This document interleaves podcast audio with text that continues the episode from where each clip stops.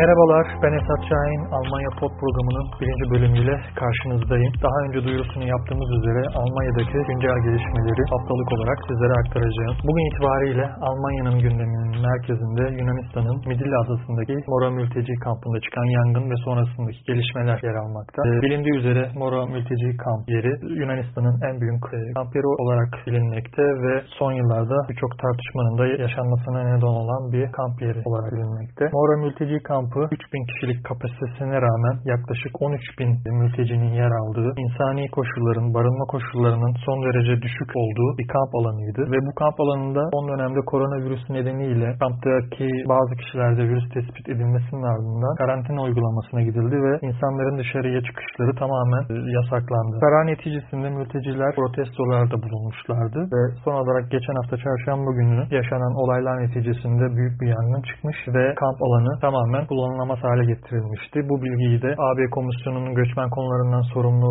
Yunan vekili olan Margaret Şinas, bu Mora'nın varlığından söz edemeyiz diyerek duyurmuştu. E, Mora mülteci kampı az önce de değindiğim gibi son yıllarda gündem oluşturmaktaydı. Almanya'daki bazı belediyeler bu kamp alanından insanların Almanya'ya getirilmesini talep etmişler ve kendi belediyelerinde şartları oluşturacaklarını açıklamışlardı. Ve geçen hafta gerçekleşen yangından sonra şu an itibariyle Birleşmiş Milletler Mülteciler Yüksek Komiserliği'nin verdiği rakamlar rakamlara göre 11.500 kişi herhangi bir çatı altında olmadan yaşıyor. Ve bu sayının 4.000'ini ise 18 yaşının altındaki çocuklar oluşturuyor. Yaşanan bu gelişmelerden sonra şu an bölgedeki protestolar yine mevcut. İnsanlar bu bölgedeki yerden ayrılmak istiyorlar. Fakat Yunanistan polisi güvenlik e, güçlerini bölgeye sevk etmiş durumda ve insanların bölgeden ayrılmalarını engelliyorlar. Bazı basın bültenlerinde gördüğümüz üzere mülteciler ve Yunan polisi arasında sert çatışmalarda yaşanabiliyor. Yangından sonra neler yapılabileceği ile ilgili tartışmalar şu anda Almanya'da önemli bir yer tutmakta. Almanya İçişleri Bakanı Seehofer Cuma günü yaptığı açıklamada 10 AB üyesi devletin yardım için hazır olduğunu ve ay sonuna kadar 400 tane refakatsiz statüye sahip çocuğun AB ülkeleri tarafından ülkelerine getirileceğini duyurmuştu. 4 kişi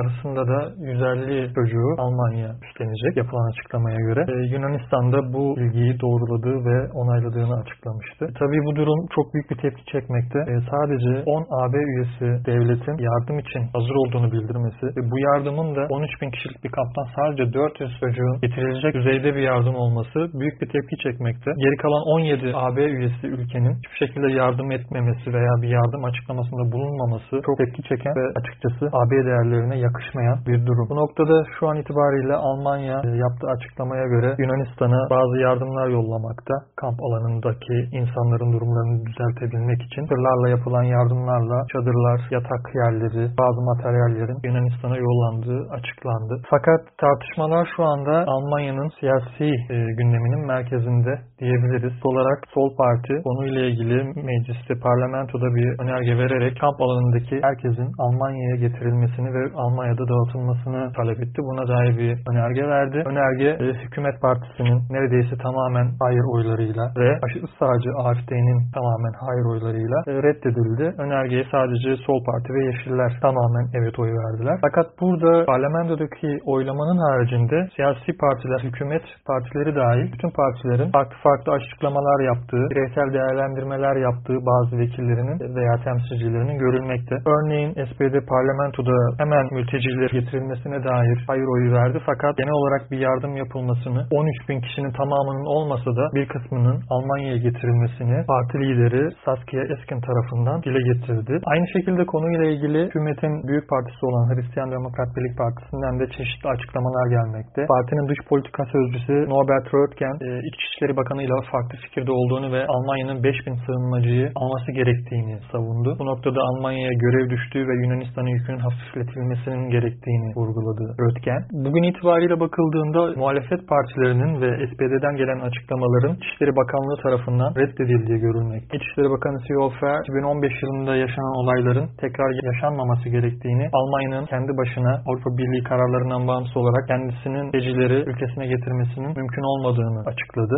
Bu noktada İçişleri Bakanı Seehofer kendi partisinden de eleştiriler veya talepler almakta. Örneğin yine Hristiyan Demokrat Parti milletvekili Elizabeth Moschma an 15 tane kendi partisinden arkadaşıyla birlikte İçişleri Bakanı'na açık bir mektup yazdı ve 5000 kişinin Moria kamp alanından diğer Avrupa Birliği ülkeleri veya Almanya tarafından ülkeye getirilmesi gerektiğini yazdı mektubunda. Konunun oldukça önemli bir aciliyet barındırdığını belirten Moçman, konunun Hristiyan sorumluluğu çerçevesinde ele alınması gerektiğini bu mektubunda dile getirdi. Diğer partilerin temsilcilerinin de çeşitli açıklamalar yaparak Siyofer'e baskı kurmaya çalıştığı şu an görülmekte.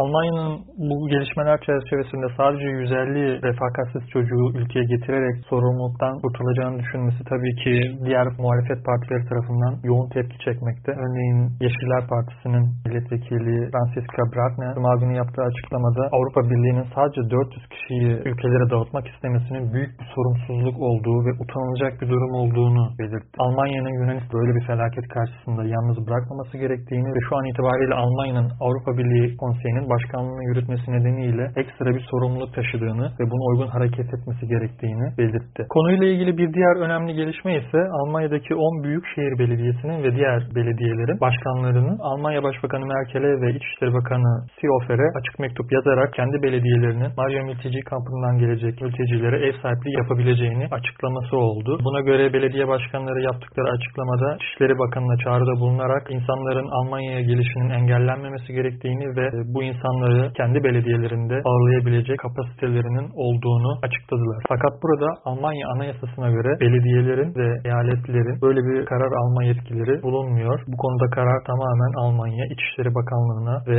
İçişleri Bakanı olan Seehofer'e ait. Fakat yine de teamül gereği örneğin NRV Mülteci Bakanlığı'nın yaptığı açıklamaya göre Seehofer yetki olarak böyle bir yetkiye sahip fakat eyaletlerin aldığı kararları da tamamen umursamaz bir şekilde davranmasının e, mümkün olmayacağını belirtmekte. Bu konuyla ilgili nasıl gelişmeler yaşanacak önümüzdeki günlerde göreceğiz. Burada tabii Almanya toplumunun da konuya yaklaşımı çok önemli. Çarşamba gününden itibaren yaşanan insanlık dramını gören yüz binlerce insan sokaklara döküldüler ve çeşitli şehirlerde gösteriler düzenleyerek Yunanistan'daki sığınmacıların Almanya'ya ülkelerine getirilmesini istediler. Bu konuda RTL televizyonunun yaptığı bir araştırmaya göre Almanya'da yaşayan insanların %50'si Mario'dan sığınmacı kabul edilmesinin gerektiğini düşünmekte. Ankete göre katılımcıların sadece %15'i sığınmacıların ülkeye gelmesine karşı çıkmakta. Bu da önemli bir gösterge. Önümüzdeki günlerde Mario mülteci kampından daha fazla sayıda mültecinin Almanya'ya geleceğine dair işaretler olarak görülebilir. Ayrıca birçok gösteri duyurusu bugün itibariyle de zaten önümüzdeki günlerde yapılacak. Ayrıca birçok gösterinin de planlandığı ve önümüzdeki hafta içerisinde gerçekleştirileceği duyuruldu. Yani bu konunun belki de artarak Almanya gündeminde alacağı görülmekte. Mario kamp alanındaki mültecilerin Almanya'ya getirilmesi için büyük protestoların veya gösterilerin düzenleneceği düşünmek. Yangın sonrasındaki gelişmelerin yansımaları Almanya'da özetle böyle. Konunun önümüzdeki günlerde belki de haftalarda Almanya gündeminde yoğun bir şekilde tartışılacağı görülmekte. Almanya'nın ne kadar mülteciyi ülkeye davet edeceği, Avrupa Birliği çapında hangi kararların alınacağı burada yoğun olarak tartışılacak gibi görünüyor. Almanya gündemine dair ikinci konu ise korona gündemi ve koronanın bilançosu ve korona önlemlerine dair son dönemde gerçekleşen protestolar. Bugün itibariyle rakamları verecek olursak Almanya bugüne kadar toplam 260 bin vakaya tanık oldu. Bu vakaların şu ana kadar aktif olanları sadece 27 bin yani 220 bin kişi iyileşmiş durumda. Ölüm oranları ise şu anda 9400 olarak görülüyor. Son dönemde Almanya'da büyük protestolar gerçekleşmekte. Hükümetin aldığı korona önlemleriyle ilgili bazı gruplar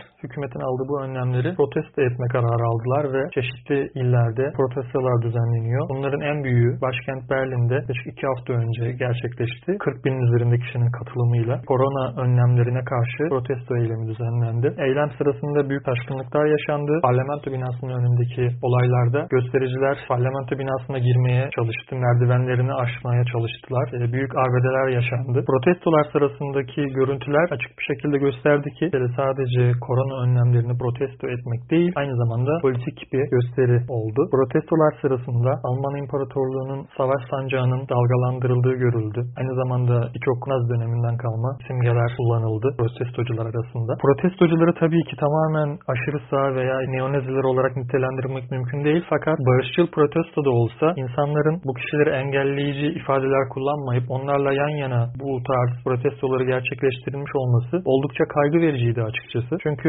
barışçıl protestolar bugün Merkel de yaptığı açıklamada herkesin fikrini belirtmekte özgür olduğunu, alınan korona önlemlerinin çok zorlayıcı olduğunu kabul ettiğini, insanların fikirlerini demokratik çerçevede sunup bunları protesto etmesinin de normal karşılanabileceğini açıklamıştı. Fakat görülüyor ki mesele sadece korona değil, ilginç komplo teorileri üzerinden insanlarda paranoya oluşturulmak isteyen, aşırı sağ düşüncelerin yayılmasını isteyen gruplar mevcut. Bu protestolar tabii devam edecek gibi görünüyor. Şu anda örneğin Münih'te gerçekleşecek protesto Münih Belediyesi tarafından ilk olarak yasaklanmıştı. Fakat yerel mahkeme 500 kişiyle bu protestonun gerçekleştirilmesine izin verdi ve protesto gerçekleşti. Protestolar haricinde korona ile ilgili tüm dünyada olduğu gibi Almanya'da da ikinci dalga konusu tartışılıyor. Fakat ikinci dalga gelse bile yani vaka sayılarında büyük artışlar yaşansa bile Mart ayından itibaren görülen büyük sorunların tekrar etmeyeceği öngörülmekte. Burada tabii ki elde edilen tecrübenin önemi, aynı zamanda hasta kapasitesi açısından elde edilen hazırlıklar ve belki de en önemlisi teknik altyapının güçlendirilmiş olması önemli bir yer tutmakta. Ee, örneğin Almanya'da tam 16,5 milyon vatandaşın kullandığı korona uyarı epinin önemli bir etken olacağı düşünülmekte. İkinci dalgaya dair tabii en büyük kaygı burada sağlık e, nedenlerinden ziyade ve daha çok ekonomik boyutta olduğu görülmekte. E, Avrupa'nın en büyük ekonomisi olan Almanya korona sonrası süreçte zarar gördü. İşsizlik oranları Almanya'da yükselmiş durumda. Ekonomide e, milyarlarca euroluk bir zarardan söz edilmekte. Birçok işletmenin free çalışan insanın, sanatçının ekonomik açıdan çok zorlu bir süreçte olduğu düşünülmekte. Bazı büyük firmalar e, işçi çıkarmalarına gitmekte. Örneğin geçen hafta kamyon tır firması olan MAN 2023 yılının sonuna kadar 10 bin kişinin işine son verileceğini açıkladı. Tüm bunlara rağmen Almanya'da panik havası olduğunu söyleyemeyiz. Bunu da son bir ankette görmekteyiz. 28 yıldır Almanya'da Almanların korkuları başlıklı anket çalışması yapan firma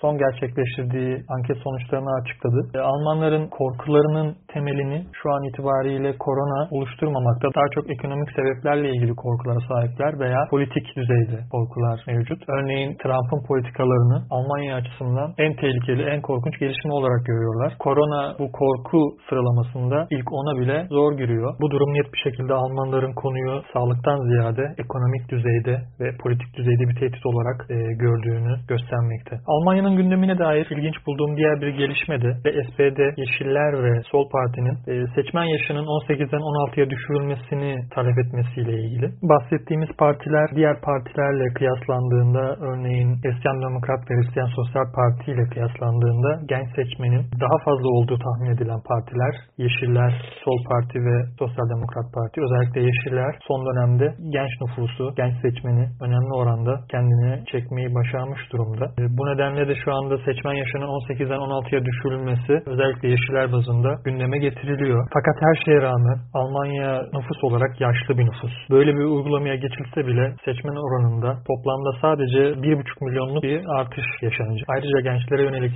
yapılan anketlerde politikaya pek ilgileri ilgilerinin olmadığı artış trendine rağmen hala politikaya kesinlikle ilgiliyim diyenlerin oranı %8, ilgiliyim diyenlerin oranı %33'te kalıyor. Yani açıkça görüldüğü üzere Almanya'daki politikayı hala büyük oranda yaşlı nüfus belirliyor. Örneğin 2017 yılında yapılan seçimde 13 milyondan fazla seçmen 70 yaşın üzerindeydi. Almanya'ya dair önemli bulduğum bir diğer gelişme ise 10 Eylül tarihinde ülke çapında bir felaket alarm uygulaması planlanmıştı. Buna göre 10 Eylül günü Almanya Almanya'nın tüm şehirlerinde eş zamanlı olarak saat 11'de iki kere siren çalacaktı. Uyarı günü adı verilen bu günle e, 1990 yılından bu yana ilk kez bir test uygulaması yapılacaktı. Yapılacaktı diyorum çünkü uygulama başarılı bir şekilde yürütülemedi. Birçok yerde sirenler çaldı. Uyarı epi uygulaması aktif kullanılabildi. Fakat birçok yerde de ne bir siren sesi duyulabildi ne de app uygulama düzgün bir şekilde çalıştı. Bazı kişilere uyarı saatler sonra geldi. Bazı bazı şehirlerde sirenler hiç çalmadı. Konuyla ilgili e, yapılan